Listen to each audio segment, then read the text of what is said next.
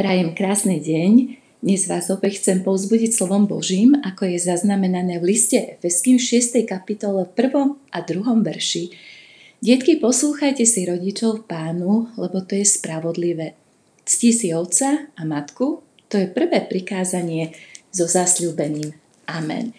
Milí priatelia, dnešné zamyslenie bude mať názov Otcov klobúk. Neviem, či nosíte klobúky, ale predsa len majú svoj význam, alebo možno v tomto príbehu aj svoju spomienku. Mali ste už niekedy to šťastie, že ste sa zúčastnili na Olympiáde. Možno niekto si povie, áno, možno tak virtuálne, keď sme ju sledovali v televízii.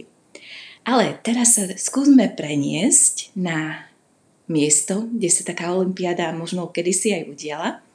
Predstavme si, že sme na slnečnom barcelonskom štadióne a zahajovací ceremoniál letných olympijských hier práve v tejto chvíli začína.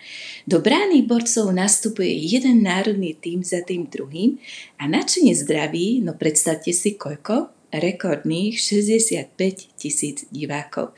A začal sa ten najväčší športový sviatok roka, celé hodiny snímajú stovky kamier ten nádherný obrázok, všade samé rozjasnené tváre, kvety, hudba, slávnostné prejavy. Lenže pod mimoriadnou atmosférou aj tu, ako všade inde na svete, púzuje obyčajný, všedný, každodenný život. So všetkými svojimi problémami, starostiami, radosťami, kde ľudia aj trpia, rodia sa, ale aj umierajú. Ako v ktoromkoľvek inom dni v roku. Americký plavec dokonca prežil v onen deň, žiaľ Bohu, osobnú tragédiu. Do Barcelony pricestoval so svojím otcom, ktorému sa tak splnil jeho životný sen, ale práve pri odchode z hotela ho postihla náhla srdcová slabosť a po chvíli v synovom náručí zomrel. Viete si predstaviť, čo prežíval tento mladík pri pohľade na šťastné tváre okolo seba? Ako mu asi bolo, keď sledoval všetku tú nádheru a jemu bolo do plaču?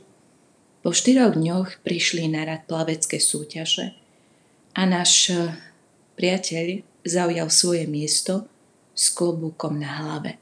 Čo si myslíte? Chcel na seba upútať pozornosť? Alebo dbal len o svoje zdravie? Nič také sa nestalo. Bol to otcov klobúk a týmto drobným gestom chcel syn venovať tichú spomienku tomu, ktorý mu umožnil prežívať nádherné detstvo a mladosť a venoval mu všetku svoju lásku a ktorého naozaj spomínaný pretekár veľmi miloval.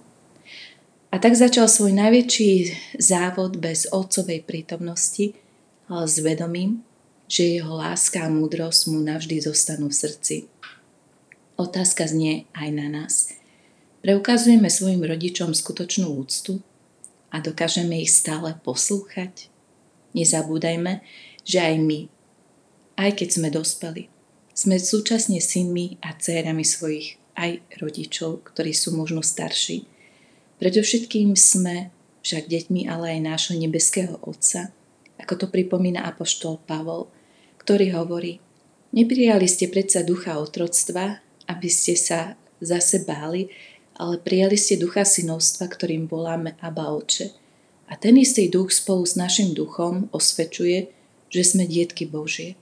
Ale ak sme dietky, sme aj dedičia, a to dedičia Boží a spolu dedičia Kristovi, ak s ním trpíme, aby sme s ním boli aj oslávení.